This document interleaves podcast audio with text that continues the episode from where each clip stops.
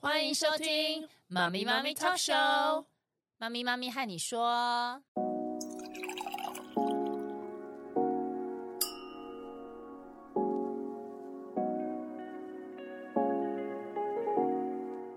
Hello，凯西。嗨，Arlene，嗯，我今天要来这分享，就是因为我有两兄弟嘛，嗯，然后两兄弟很容易就怎样？打起来了，对，但是因为我们家里就一个小型社会，对，那如果说孩子玩在一起突然动手打人，要怎么处理？嗯，这个小男生嘛，嗯对啊很多人都说，哎，小男生难免啊，打打闹闹啊，对呀、嗯，其实是真的这样嘛。虽然我们知道他们都打打闹闹，可是有什么我们可以做的？家长，对我先讲家长部分，嗯他一直打闹，我真的会觉得很阿杂。嗯，我到底要处理当这个裁判要当多久，呃呃对 不对？一辈子，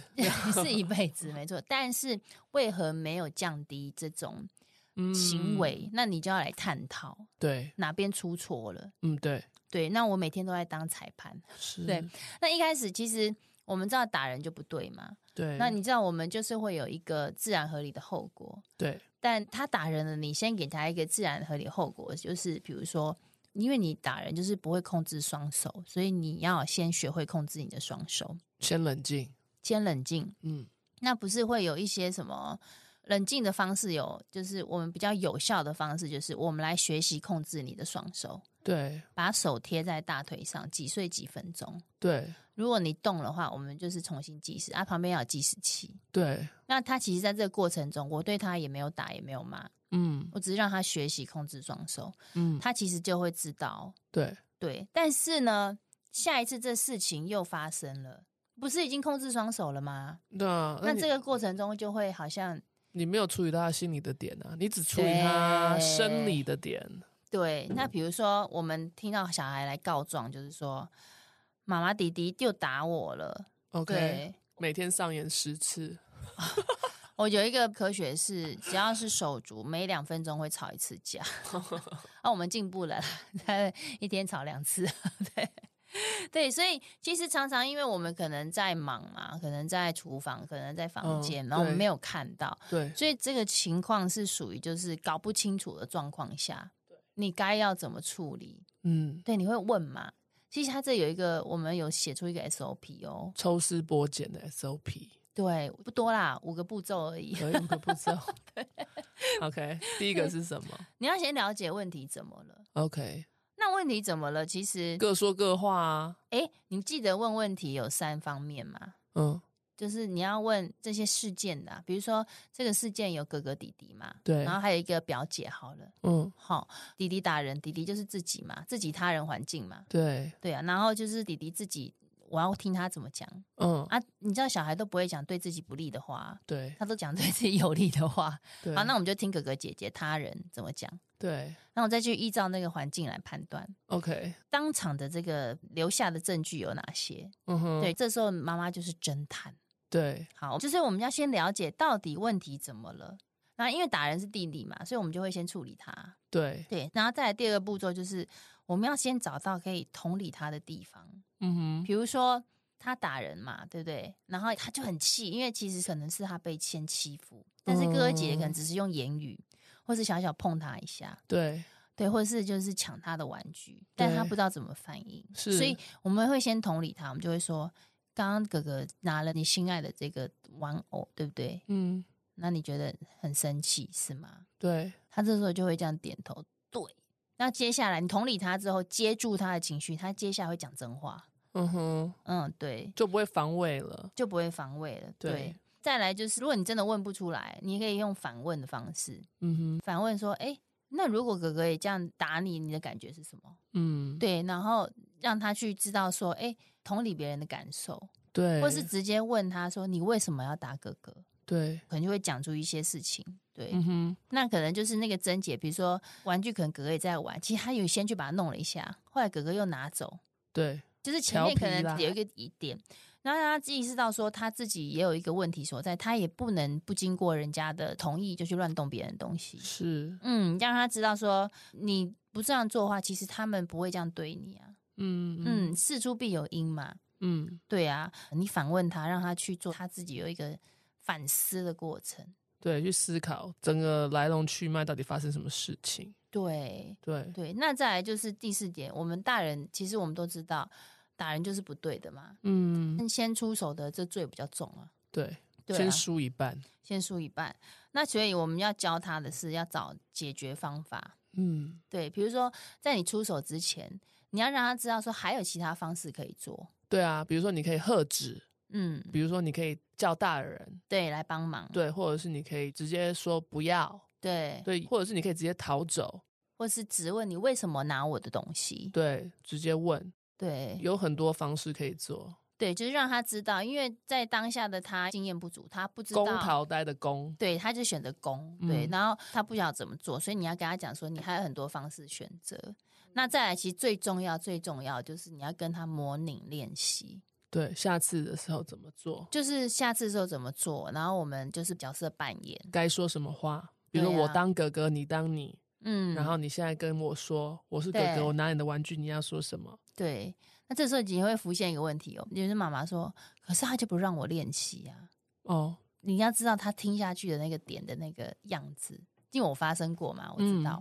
然后其实你就是观察他，对，当下他有没有很认真在听你这件事，嗯哼你感觉得出来。你看他的眼神，对即使他不愿意练习，那你问他说：“那你知道怎么做了吗？”他会给你一个很肯定的答案：“嗯我知道了。 ，OK，” 其实你就是相信他，对啊，嗯也，不用一定要硬，但是说练习就是说，他如果真的不知道，那就是带着他做，带着他所做以，父母要带着孩子做，对对对对，你一定要带着他做，他才会知道说哦，原来这个流程是这样。然后一定要跟他讲说，当你们要爆发这个吵架的这个点的时候，对就是你觉得你准备想要打他，或是你想要骂他的时候，对你这个时候就要找大人来帮忙了， ，OK，不然你的下一步骤就是你会出手打人。对对 对，对啊，没错没 错，因为我最近就是也在处理这件事情。对， 对啊，校园嘛，就嗯是嗯难免啦，难免嘛，所以我们家用这个五个步骤，因为我不在现场嘛，对，我搞不清楚，然后嗯对我要去问。那还有一个他人，其实如果是校园内的话，老师也是算他人，对因为他们两个是主角，打起来了嘛。那老师是一个他人，是他可以提供你资讯，因为老师的他人是其他同学在旁边观看的人，对对对，那他们讲的会很客观啊。嗯对，说哦，那个谁也有出手啊，他推他，然后他就踢他，然后他们对在打架。对，对，但这个会麻烦一点，就是在学校的时候，孩子就很容易被贴标签。比如说你出手了两三次，大家都会觉得说你会打人，对对。但其实孩子不会无缘无故的打人啊，对，其实就不要他贴标签。对对，他一定有他的原因，嗯，对，只是就是他的反应是攻逃呆里面的攻攻击，攻击。跟逃跑跟呆住在原地，他是攻击，其实这个有一句俚语也是这样讲：一个铜板拍不响，嗯，你有是没有啊是啊一定是两个人都有事情。就是你刚才讲，孩子是不会无缘无故打人的，一对定啊是有原因的。没错没错，那只是我们要把这个原因呢找出来，就是其实你要学会引导，就是刚刚我们讲的，用他人、自己环境去引导孩子说出到底当时发生什么事，然后你来判嗯断、对对。然后这过程中是，哎，这是谁不对啊？谁要改善？那、对你这边对，但是你也不能这样做，对你要怎么去处理？因为如果你没有再带他这个步骤的话，他这样事件会一直发生，一直发生，对。就影响到他的人际关系。是，所以大人的怎么讲思维，还有他的条理要很清楚，因为你自己如果思维不清楚、条理不清楚，你没办法带小孩走这个步骤。嗯，你第一就搞不清楚，打人的当下没有搞清楚状况，就先骂那个打人的孩子这样子。你要先搞清楚这个整个过程，你都要很清楚。对，你要很清楚，而且要正确判断。那还有一个状况就是，其实你会遇到像比如说啊，这是阿嬷又中枪， 像如果是阿嬷处理的话，她就会说：“那你想要跟成为大家一起玩的好孩子吗哦，？”这句话是很常听到，对，他说你这样子以后没有人跟你当朋友哦，对，所以他不能这样。谁要跟你玩呢、对，其实这个这这突然间叹气，其实